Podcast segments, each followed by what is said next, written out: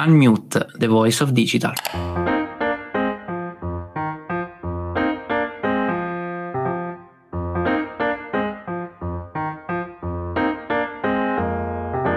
Ciao a tutti, benvenuti ad un nuovo episodio di Unmute, The Voice of Digital.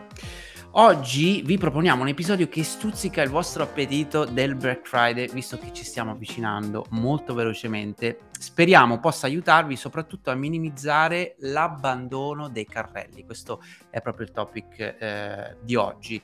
Proprio in quei giorni, ovvero Black Friday, periodo di pre-natale, in cui la concorrenza sarà davvero tanta e perché no, eh, ogni tanto anche gli abbandoni di carrello, statisticamente sappiamo che aumentano parecchio in questo periodo. Io sono Simone Luciani, CEO e cofondatore di Rich Clicks e ho eh, il piacere di presentarvi come sempre anche il mio amico e socio in affari Simone Passacantilli. Ciao Simo, come stai? Ciao Simo, ciao a tutti. Eh, sto bene, te come stai? Bene, bene, dove sei tu di bello? Io oggi mi trovo a Padova e poi domani tornerò a Roma. Ah. E poi prossima settimana Londra. La vita de- dei Penso. nomadi. Sei, sei, diventato un nomade digitale anche tu, tutti gli effetti. Madonna, sì.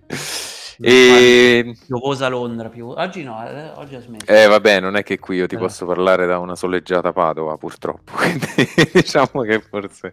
Anche tu tra tutti i posti proprio Padova. Vai. Sì, no, è bellissima, io la, la adoro onestamente, eh, non no, la conoscevo. Di, parlo di clima, eh, assolutamente solo di Ah, di clima, okay, altrimenti i nostri amici padovani si offendono. No, no, a parte i scherzi, a me piace tantissimo fare l'aperitivo in centro. Ehm, comunque, ciao a tutti, tutti quelli che ci ascoltano su YouTube in diretta, chi ascolta il nostro podcast.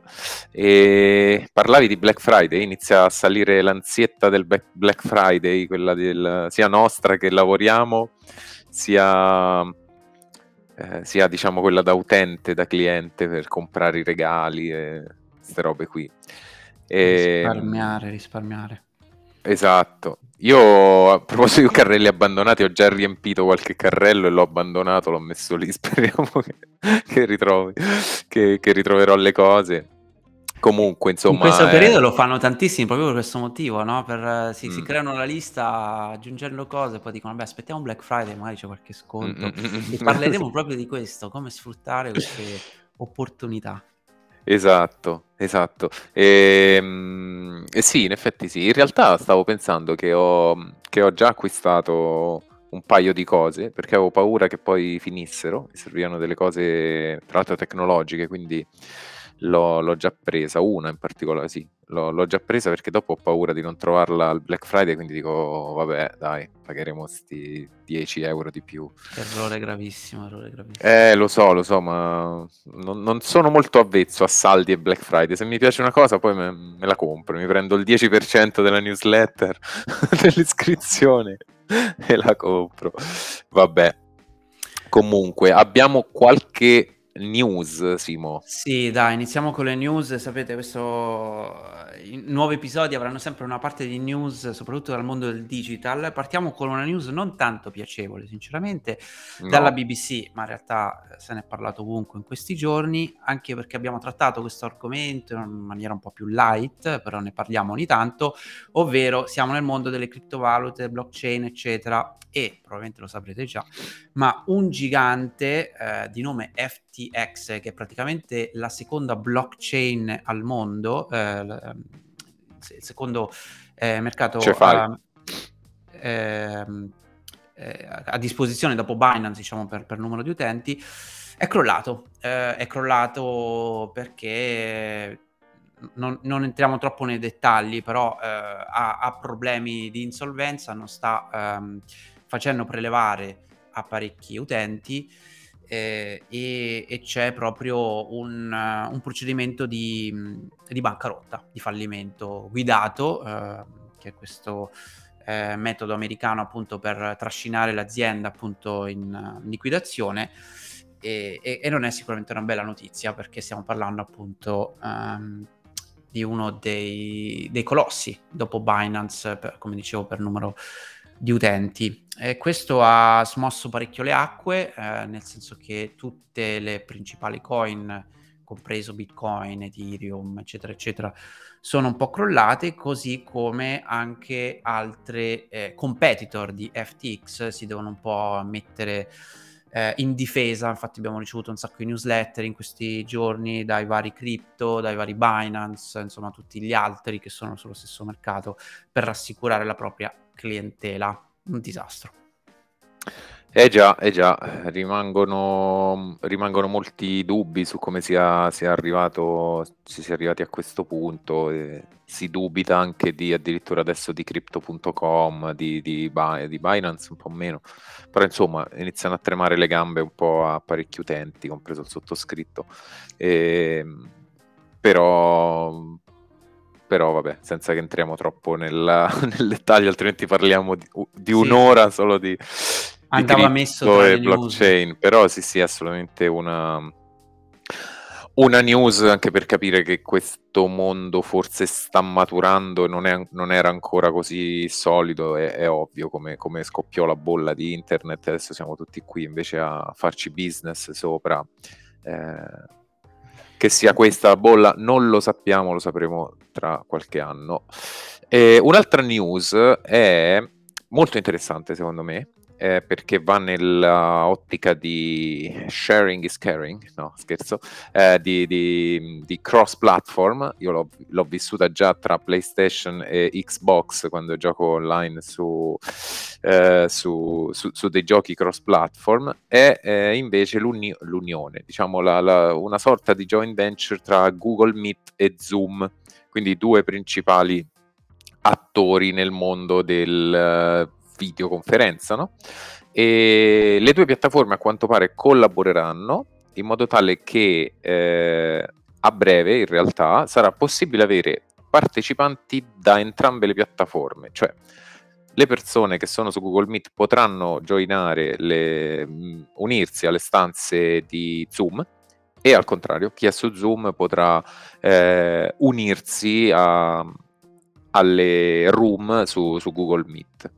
E, ehm, Molto interessante. E, e, questo è interessante anche, vedremo anche Microsoft come, come, magari reagirà su questo, perché certo sono un po' loro tre, no? Poi vabbè, ce ne sono tanti, però sono un po' loro tre che si tengono, che si tengono il mercato, se due si uniscono, insomma. Però eh, vedremo, vedremo. È una bella...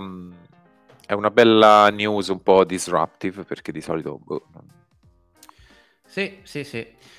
Io invece sono quello che dà sempre le notizie negative, a Mhm. quanto pare.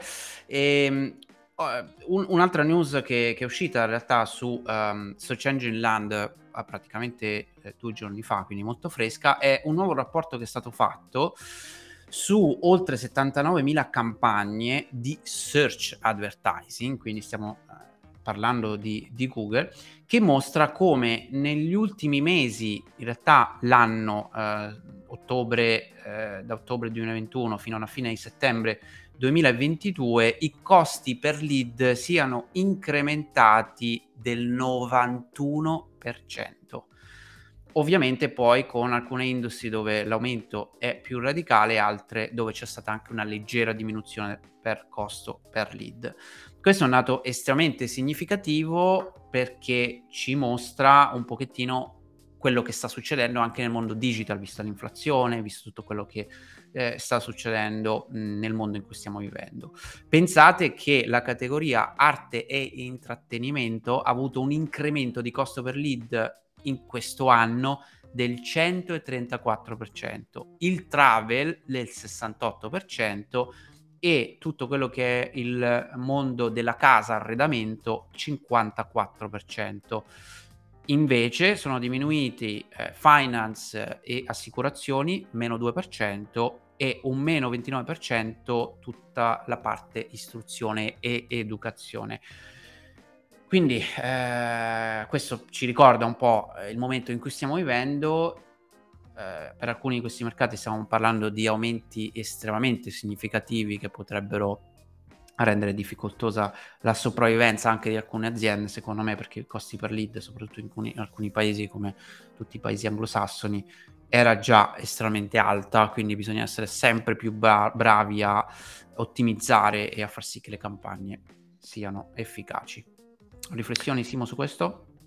Eh, boh, mentre parlavi mi veniva in mente un magari sì, che l'inflazione che viviamo nel mondo reale, di nuovo, internet non è un mondo a parte dove ci sono altre persone che, che vivono altri mondi, altre realtà. Ci siamo noi che quando usciamo a fare la spesa troviamo prodotti più alti, che vediamo nostro, le nostre entrate ridursi no? mese dopo mese. Lo, lo, percepiamo un po' tutti, immagino. E, ehm, cioè, non le entrate ridursi, scusate, la, il risparmio eh, ridursi, no? a me capita, so, penso a tutti, e, e quindi anche online, cioè non è che online ho, ho degli altri soldini per, per, fare i miei acquisti o per fare, quindi si sta un po' secondo me andando verso un vorrei ma non posso, nel senso magari vedo, guardo, faccio il lead, mi scrivo, eh, però mh, mm, boh, mh, mm, di sicuro... Eh, compro meno. Eh, e stiamo parlando no... di lead, neanche di acquisizione, perché... Sì, esatto, infatti forse mi stavo spostando un po' sull'acquisizione. Sui lead, non so, forse sicuramente da una parte c'è il problema dei cookie e delle piattaforme che non... che hanno meno dati, ragazzi, cioè eh, è così. Non è che ci possiamo girare troppo intorno, possiamo migliorare, possiamo trovare altre idee, ma eh, alla fine partiamo da questo presupposto. E poi magari che, si sta, che, che molte aziende stanno investendo e, fa, e facendo, facendosi più concorrenza. Eh, io, Meno domanda, più offerta, più concorrenza. Quindi esatto, esatto. Eh, sì. Io alla fine penso che un po' l'internet è un grande circo dove ci sono una grande città dove ci sono degli spazi pubblicitari che sono l'attenzione degli utenti, dei, dei box quelli sono, anche se sembrano infiniti, poi alla fine quelli sono, cioè l'attenzione, gli utenti quelli sono, la loro attenzione quel tempo ha e gli spazi, quei miliardi di spazi abbiamo. Se ci sono 10 aziende che fanno pubblicità, li occupano tutti e gli utenti riescono a focalizzare l'attenzione. Se questa, il marketing viene fatto da un miliardo e mezzo e anche di più di aziende, professionisti, eccetera, è ovvio che a tutti toccheranno meno spazi oppure saranno meno costosi e le persone avranno meno attenzione. Eh, bisognerà lottare per l'attenzione del, dell'utente. E qui eh, a questo punto chiuderei la puntata perché... no, no, questo è un bel assist per iniziare quindi a parlare del topic di questo episodio, ovvero l'abbandono di carrello, che ovviamente si riflette un po' su quello che diciamo, stavamo dicendo appunto di questo aumento del costo per lead, costo per acquisizione ovviamente ehm, che eh, consegue perché eh, è importante parlare di questo topic proprio in questo momento perché come dicevo prima ci stiamo avvicinando al Black Friday e questo è il momento dove c'è più uh, statisticamente dove succedono uh, dove aumentano i numeri di uh, abbandono di carrello. Prima di capire quali sono le strategie per eh, evitare questo o recuperarli in qualche maniera, dobbiamo sicuramente capire quali sono i fattori principali che portano un utente ad abbandonare il proprio carrello all'interno di un e-commerce, quelli statisticamente più, più importanti, no? Ormai dopo tanti anni di, di e-commerce qualche idea ce la siamo fatta. Il primo sicuramente per importanza eh, sono i costi addizionali non specificati prima di arrivare appunto al checkout, quindi costi che non appaiono, diciamo, quando sono nella fase decisionale, ma vengono aggiunti nella videata successiva, una volta che ho aggiunto il carrello, poi mi ritrovo questi costi. Eh, stiamo parlando di costi di spedizione, stiamo parlando di tasse, stiamo parlando di qualsiasi cosa che vada ad impattare quella che è l'aspettativa dell'utente in quel momento su quel prodotto. Quindi qua quello che bisogna fare sicuramente è la trasparenza, sin da subito, cercare di evitare di portare all'utente di farsi un'idea che poi non è quella. E statisticamente abbiamo anche notato che a volte non è neanche tanto il costo in sé, è proprio il fatto di avere quell'aggiunta in più che non è stata specificata. Per assurdo, se volete potete includere il costo di spedizione o quelle quei costi extra all'interno del costo finale o comunque messo bene in trasparenza. Non è tanto quell'euro, quel, quei 2-3 euro in più che l'utente si va a ritrovare, è proprio il fatto di avere quell'aggiunta che porta psicologicamente l'utente a sentirsi un po' tradito e quindi abbandonare tutto il processo. Ed è bello perché avevo letto degli studi dove questi test erano stati fatti pensati su prodotti che costavano mediamente meno rispetto ad altri, ma non importa, il fatto che ci sono dei costi aggiuntivi nascosti per l'utente è un no no, un, un campanello d'allarme. Quindi nonostante il prezzo complessivo sia più basso, può portare comunque l'utente ad abbandonare il carrello. Quindi questo è il primo fattore, uno dei più importanti in assoluto da tenere in considerazione. Io gli il dico fastidio te... proprio. Il fastidio proprio sì, di, di, avere qualcosa in più. Eh, il secondo ehm, è sulla la comunicazione di, del ritorno del prodotto, cioè se io non sono soddisfatto del prodotto che cosa succede? Le informazioni aggiuntive, quelle classiche eh, informazioni che l'utente vorrebbe sapere prima di aver effettuato l'acquisto quando stiamo parlando di abbigliamento spesso è proprio quello, eh, il ritorno è gratuito, quanto tempo ho per rimandare indietro i prodotti? Posso provarlo, mi ridate indietro i soldi oppure mi date indietro dei crediti da, riutilizzare sul sito? Il fatto di non trovare queste informazioni subito spesso porta l'utente ad abbandonare il carrello. Anche qua il non aver controllo, l'insicurezza, la poca trasparenza ci porta di nuovo ad abbandonare un carrello. Quindi di nuovo, come vedete, ritorna il topic della trasparenza, del, del, del comunicare correttamente. E il terzo... Simo, sì. Simo, scusa, su questo una riflessione, ma quanto è fastidioso andarsi a cercare nel, nei termini e condizioni su un sito eh, i termini di reso, eh, condizioni di pagamento, la, la spedizione, eh, quanto tempo ci mette, è, è veramente fastidioso, non so, a meno che non sia veramente un sito che ha solo quel prodotto, lo trovi solo lì. Io personalmente poi invito tutti chi, eh, che, chi ci ascolta anche a riflettere, a, si abbandona, cioè perché devo fare quello sforzo quando ho sicuramente due, tre, vabbè, non, non nominiamo Amazon, che già lì trovo un porto sicuro, lo trovo, ciao, arrivederci, ho fatto il mio acquisto. Non lo nominiamo, ma basta un competitor piccolino si mette lì e ti scrive eh, consegna in 24 40, consegna gratuita oltre 50 euro 24 ore. Reso gratuito entro 30 giorni adesso non lo so vabbè le condizioni scritte sopra classica barrettina rossa verde gialla sopra il sito. Basta quello e ti prende boh, la metà dei, dei potenziali utenti che, che, ti perdi assolutamente sì e, ed è un errore che tra l'altro è incredibile quante aziende fanno ancora oggi. Sì, eh, esatto.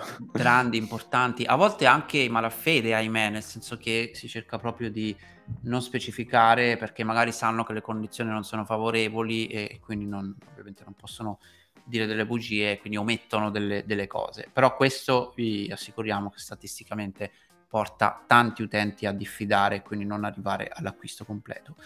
Il terzo punto, um, che è appunto al terzo posto, però comunque molto significativo anche in termini di numeri, sono eh, tutti quei processi troppo complicati proprio nella fase di checkout che si distinguono in due tipologie. Il primo è proprio il checkout fatto male. Classico tanti step senza indicare quanti ne mancano, macchinoso, da mobile a volte difficile da cliccare, da, da, da capire come eh, magari pulsanti troppo piccoli, insomma problemi di usabilità. E invece la seconda parte, problema di troppe richieste, troppe informazioni che andiamo a richiedere all'utente. Questo spesso porta l'utente a lasciare tutto e andarsene. Io sono uno di questi. Perché dobbiamo riempire di, uten- di domande all'utente quando già è nella fase di acquisto. Io capisco tutte le sollecitazioni di marketing, tutte le informazioni aggiuntive che vogliamo avere nel CRM, ma ci sono altri modi per farlo, non in una fase così di chiave, così importante della transazione dell'utente, vanno fatte dopo queste cose. Lasciate l'utente che vi dia le informazioni minime per far spedire questo benedetto prodotto senza rompergli le scatole con domande assurde. Sapere se è maschio o femmina in un checkout non ce ne frega nulla. La data di nascita non ce ne frega nulla. Abbiamo bisogno dell'indirizzo, la carta di credito, nome e cognome. Punto. Il codice fiscale. Il codice fiscale in Italia um, adesso lo speed. Con, con, con, purtroppo con questa storia del, delle fatture fiscali, eccetera, eh, ci siamo complicati ancora di più. Eh, l'ho notato anche sugli e-commerce spagnoli, la stessa cosa, un sacco di informazioni che potrebbero, adesso ovviamente andate a controllare col vostro commercialista se sono effettivamente informazioni che per voi sono obbligatorie per qualsiasi motivo, però cerchiamo di ridurle al minimo. Gli e-commerce che hanno i tassi di conversione migliori, quelli che hanno gli abbandoni più bassi in assoluto, sono quelli che hanno carrelli estremamente semplici, massimo in tre step e comunque chiari, con pochissime informazioni. E addirittura, se riuscite a prendere quelle informazioni da i cosiddetti social sign in come Google, Facebook, Instagram, LinkedIn, eccetera, eccetera, ovvero prendere già quelle informazioni con un click, come dovrebbe essere per la maggior parte di questi siti, è ancora meglio perché così l'utente ha già tutte le informazioni salvate che vengono passate direttamente da quel social e poi magari devi solo aggiornare l'indirizzo e mettere la carta di credito. Utilizzare anche sistemi che agevolano la parte di pagamento è un enorme vantaggio, lo abbiamo notato, Amazon Pay, Google Pay, eh, tutti gli strumenti a disposizione, PayPal, eccetera, eccetera, perché anche il sistema di pagamento può essere un grande eh, blocco. Questo è un po' Eh, giusto Simo, eh, scusate il bello della diretta, non so se... Adesso sì, si sente una bella trapanata. Eh, purtroppo... Vabbè, oh, questo dimostra che siamo, siamo, in diretta, ma hanno deciso di iniziare dei lavori in corso. È imbarazzante, lo so. Eh, non so che dire, ragazzi si sente molto, è disturbante, no, no, no. Ad- adesso si... Mm, vabbè, pro- provo a parlare, Simo, la, la, la, um, in- interrompetemi perché capisco che, che, insomma, possa essere antipatico. Eh, nel caso vai Cla- avanti te. Claudia, Claudia, dice che la Guardia di Finanza sta cercando di entrare a casa tua. Sì, perché stiamo dicendo ai, ai clienti, agli ascoltatori di non mettere lo speed. il codice fiscale. Mi vengono a chiedere il codice fiscale. No, dai, a parte gli scherzi, Simo, interrompimi pure, tranquillo, e nel caso vai avanti te. Purtroppo non so cosa stia succedendo.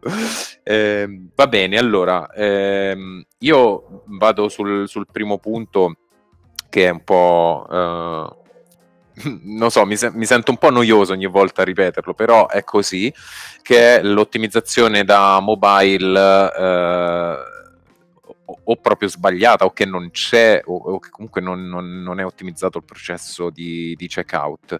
Eh, perché si studia il processo di checkout, proprio anche sia il processo che, che come è impaginato diciamo, il, la, la, pagina di checkout sul desktop, che hai tutto lo spazio del mondo, tutto bello, figo, largo, eccetera, ma su un cellulare poi spesso non riesci a scrollare oppure, eh, cioè non riesci, no, non per un problema tecnico, proprio per una eh, distribuzione degli spazi, non riesci a selezionare bene eh, magari i campi da compilare, non ci sono autocomplete, non ci sono mille diciamo, eh, problemi che possono sorgere sul, sul, cellulare. Il cellulare, come sappiamo, lo, lo smartphone è eh, il mezzo principe adesso con cui si deve il mezzo, oddio, non dico unico, ma perché ancora ci sono casi come Rich Clicks, tra l'altro, per cui il desktop funziona ancora meglio, ma mh, mm, insomma, ehm, è il cellulare il, il, device da cui si fanno gli acquisti oggi principalmente. Eh, detto questo, dell'ottimizzazione da mobile è eh, un discorso anche di eh, bug, eh, glitches, come si dice in inglese, cioè piccoli malfunzionamenti che andrebbero, secondo me, un attimino testati in periodi pre-picco, come quando si fa un po' un test del carico del server, anche lì onestamente se siete un'azienda molto grande dovreste, dovreste pensare eh, pre Black Friday o pre mettiamo una grande promozione farlo. Eh, tra l'altro è successo a um, Primark o H&M ultimamente avevano lanciato un servizio ed è crashato il sito Primark, Claudia mi dice Primark, esatto, hanno lanciato il click and collect store, una cosa del genere, boom, sito down per, per, le troppe richieste. Quindi questo è il classico esempio, magari piccolo e-commerce locale, eccetera, non avrà, non avrà problemi. Non... Però, insomma, se, se, iniziamo ad alzarci di livello, andare a vedere tutti eh, sia i bug del processo di pagamento eh, che proprio del carico del server, potrebbe essere, no, è necessario, secondo me, è un investimento necessario, non, non dovrebbe costare tantissimo. Sì, no, infatti, infatti, è una cosa che noi consigliamo sempre, che, che noi per esempio facciamo per, per, alcuni clienti in agenzia, ma che comunque secondo me dovrebbe, dovrebbe diventare un po' un, un, processo costante, non solo in Black Friday, ovviamente è il periodo più caldo dell'anno, quindi sicuramente va fatto in questo periodo anche, però andrebbe fatto almeno una volta a settimana un, um, un tentativo di checkout con tanto di pagamento finale per testare anche, eh, si dice in sandbox eh, tecnicamente, nel senso che le piattaforme di pagamento, quasi tutte, hanno questo servizio di sandbox dove si possono fare delle finte transazioni con una carta di credito virtuale o un numero eh, che viene impostato appunto per fare queste operazioni con cui fare vari test. I test andrebbero fatti tra l'altro su più dispositivi perché sappiamo che uno dei grandi problemi che abbiamo nel mondo e-commerce è che più aumentano le transazioni da mobile e più diventa pericoloso, pericoloso rischioso eh, che alcuni di questi cellulari eh, abbiano dei problemi specifici con il sito. Se prima avevamo solo il computer eh, e il browser era difficile che era colpa di un computer, però invece con il mobile cambia tutto, cambiano le risoluzioni, eh, cambiano le, i vari collegamenti che sia da wifi o non, insomma ci sono più elementi che entrano in causa e a volte può succedere che un bug è specifico di una serie di smartphone rispetto ad altre. Per esempio funziona su iOS e non funziona su Android o addirittura funziona su iOS numero XXX ma non su XY e cose di questo genere. Quindi vanno fatti, ci sono anche dei servizi in realtà per l'e-commerce un po' più grandi, eh, esterni, che, si, che si, si, occupano proprio di questo, ma si può fare anche internamente senza problemi. Quindi ricordatevi, sandbox con il vostro sistema di pagamento e test continuativi, secondo me almeno una volta a settimana per un e-commerce che comunque ha del fatturato, perché anche un 5% di transazioni per un e-commerce importante diventa un fatturato importante. Sì, clienti fantasma, come, come si, si, dice. Ehm, sì, ovviamente eh, scegliere anche un provider di pagamenti insomma, affidabile è sicuramente un, un banale consiglio, ma, ehm, ma, che ci sta, insomma, se, se, vado a scegliere ovviamente i vari PayPal, eh, Klarna, bla bla bla, ne abbiamo parlato di Amazon Pay, Google Pay, eccetera, sicuramente mh, di, la vedo dura avere, avere problemi, insomma ce l'avrebbero me, me, mezzi siti mon- del mondo, la metà dei siti del mondo. Um, andare su situazioni un po' su piattaformine un po' più piccole, la piattaforma della banca locale, eccetera, eccetera, è sempre un po' più rischioso. Capisco che eh, dice uno dovrebbe eh, spesso sostenere no, l'economia anche delle, delle aziende più piccoline, però è un, è delicato, insomma, quel, quel, processo lì racchiude tutti gli sforzi veramente che facciamo per portare un utente sul sito. Anzi, non solo, parte proprio dall'ideazione, dal, dal trovare il prodotto, fabbricarlo. Eh, cioè, è proprio la chiusura di tutto il lavoro per cui ci, ci svegliamo ogni mattina, quindi è veramente una cosa delicata. Sì, assolutamente sì. E ora che abbiamo visto alcune delle cause principali che portano appunto all'abbandono del carrello e quindi al non completare quella la cosiddetta buyer journey eh, dell'utente, andiamo a vedere qualche trucco che potrebbe migliorare o agevolare eh, la continuazione del, del, del, del carrello, di completare appunto l'acquisto. Ovviamente escluse tutte le cose di cui abbiamo già parlato, quindi trasparenza, eccetera, eccetera. Allora, il, una delle cose secondo me funzionano meglio, abbiamo notato anche, eh, parliamo proprio a livello statistico, uh, a livello quantitativo, è quello di far conoscere all'utente quanti pezzi sono rimasti a disposizione di quei prodotti, soprattutto se sono dei prodotti che vendono facilmente, per creare quella sensazione d'urgenza verso l'utente eh, proprio sul prodotto che potrebbe essere scarso o arrivare ad esaurimento. Questo aiuta tantissimo a non abbandonare il prodotto nel carrello perché ti dà quella sensazione appunto, cavolo, se lo abbandono nel carrello c'è il rischio che poi eh, non lo ritrovo più quando torno.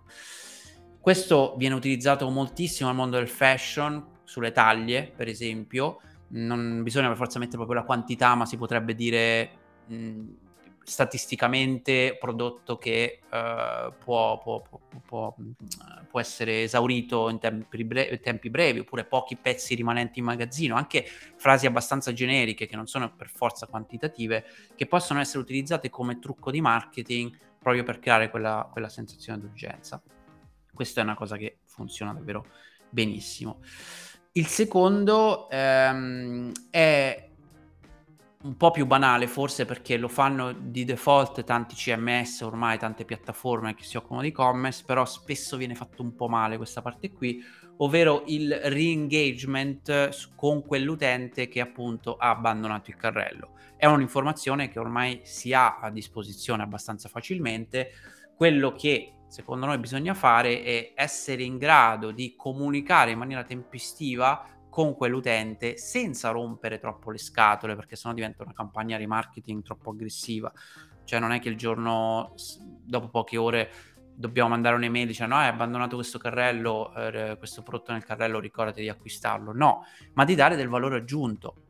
Magari eh, in quelle mail se avete del materiale in più cercate di arricchire le informazioni una cosa che a me personalmente piace molto è quando le aziende per esempio se abbandono un servizio o qualcosa e non continuo con l'acquisto eh, mi, mi, si mandano informazioni aggiuntive tipo i testimonials oppure farmi vedere come è stato utilizzato il prodotto da qualcun altro, una campagna influencer, insomma cose aggiuntive che potrebbero portarmi effettivamente a riconsiderare quell'abbandono di carrello, perché a volte l'abbandono di un carrello è semplicemente che ho cambiato idea, ci, so, ci possono essere tantissimi motivi, prezzo, eccetera.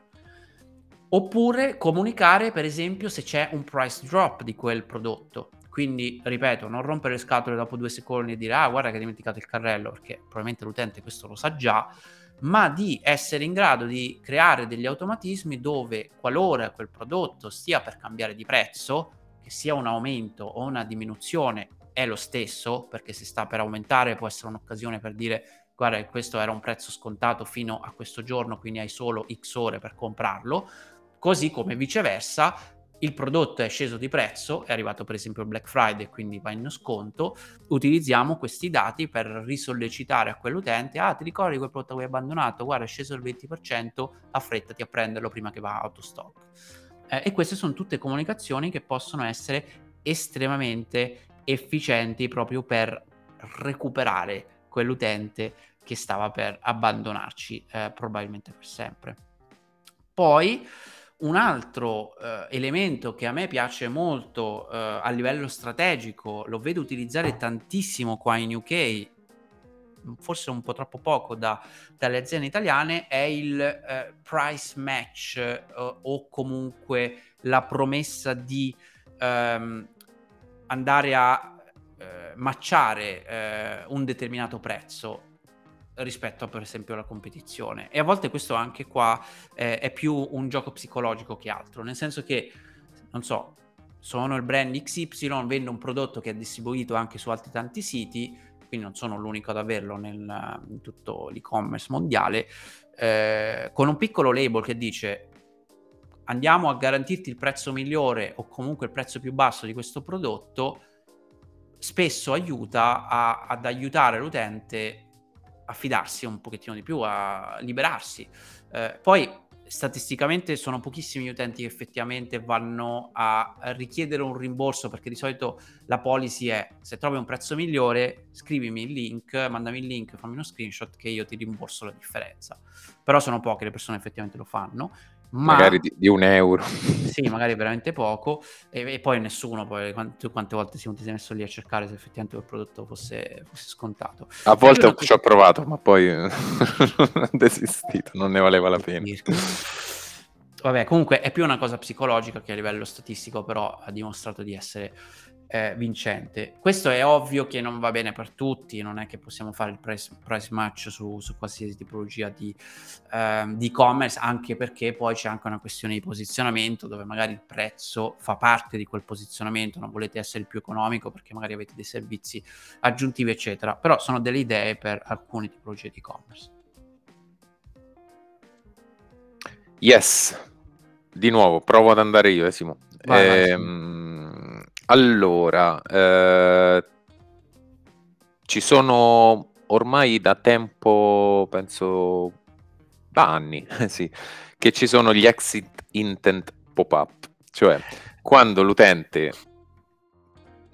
esce fuori dalla schermata per chiudere la, la tab che, in cui sta navigando, eh, c'è appunto un pop-up che compare e magari lascia un'ultima offerta oppure sei sicuro, guarda lasciaci eh, quantomeno l'email che mh, mm, ti invieremo uno sconto, non hai trovato quello che cerchi, aspetta, insomma vari tipi di messaggi. Basta cercare eh, exit intent pop-up strategy su, su, su, su, Google è veramente facile consultare qualche, ehm, qualche esempio e io credo sia fantastico, non è usato da molti, eh, oddio, solo, forse il fatto che non sia usato da tutti è, è un, un, vantaggio, perché se davvero lo usassero tutti diventerebbe la norma e quindi di nuovo attenzione che cala, eh, che crolla praticamente degli, degli utenti.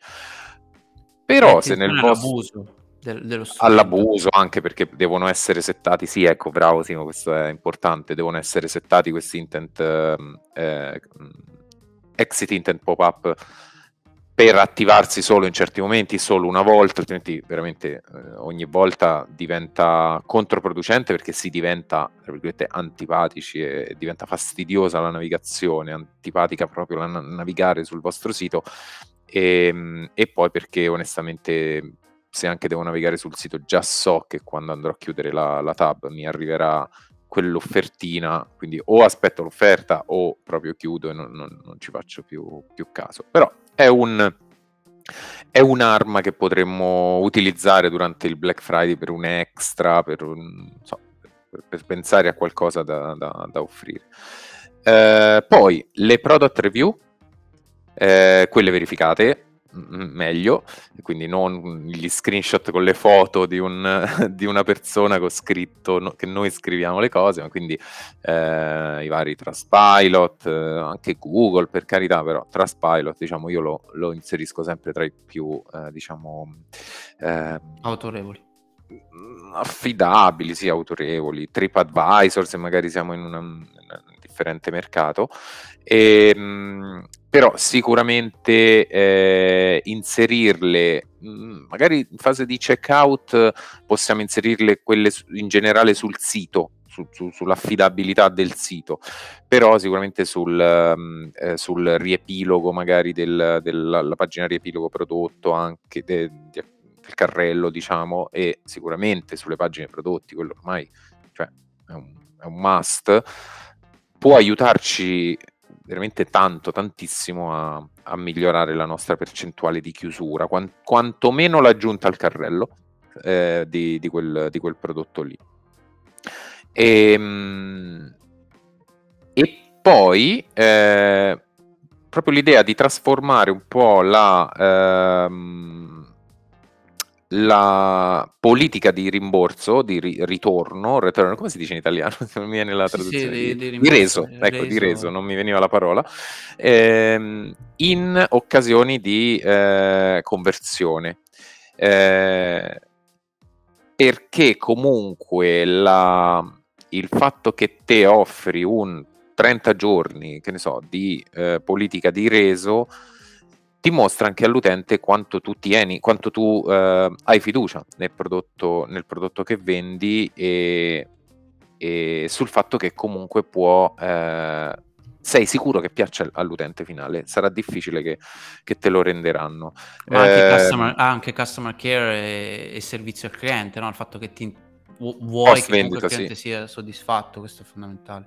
Sì, sì, esatto. Poi dopo magari queste cose vengono, no, non vengono nemmeno usate, da, poi dipende da, di nuovo, siamo qui, dipende dal, dal in conto vendere computer, cellulare, in conto vendere delle felpe, è, è, ovvio che le felpe avranno un tasso di ritorno molto maggiore.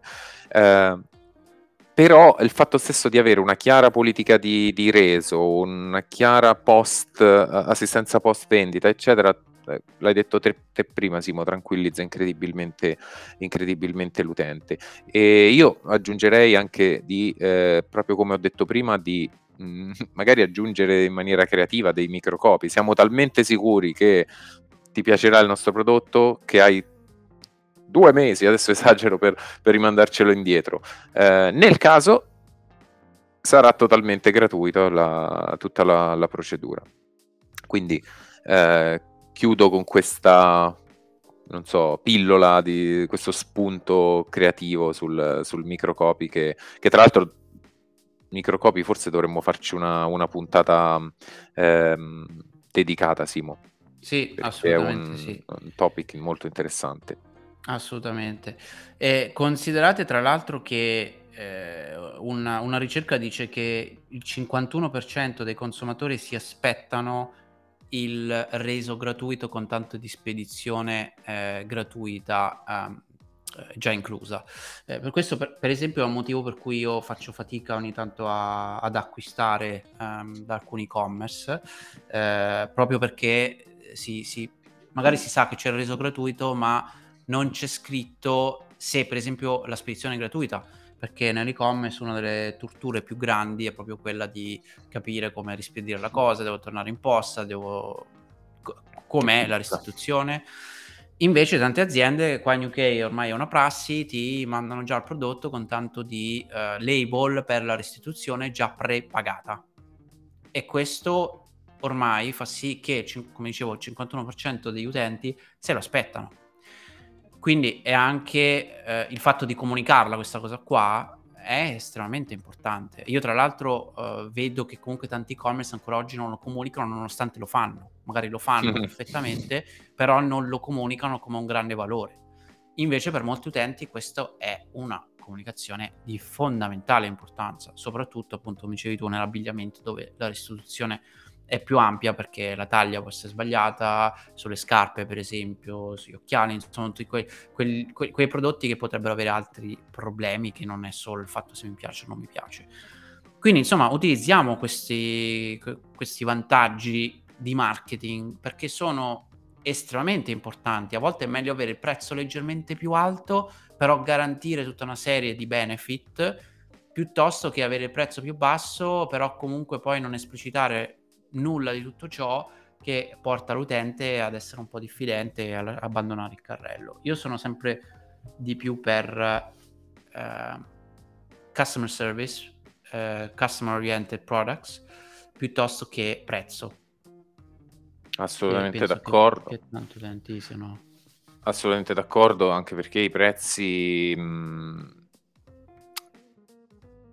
Dipende dal, dipende dal prodotto via, però i prezzi sono abbastanza oramai livellati. Eh, 5 euro in più qui, 3 euro in meno di là, almeno de- de- della gran parte di, di, non so, parlo cellulari, computer, cioè oggetti di elett- prodotti di elettronica, ad esempio, la vedo difficile no? di, di, di, fare un grande, una grande differenza di prezzo. Oggetti di mh, mm, eh, fashion, abbigliamento. Se è fast fashion, grosso modo i prezzi siamo lì di una felpa, di, di un paio di, di, una maglietta, di un paio di jeans e lì vabbè se la gioca anche molto lo stile. Il, um, però diciamo le, fa- le, fasce di competizione di ogni eh, classe di prodotto, di ogni settore, secondo me, anche come, come pre- altrimenti non sarebbero nella stessa fascia, ehm, siamo lì.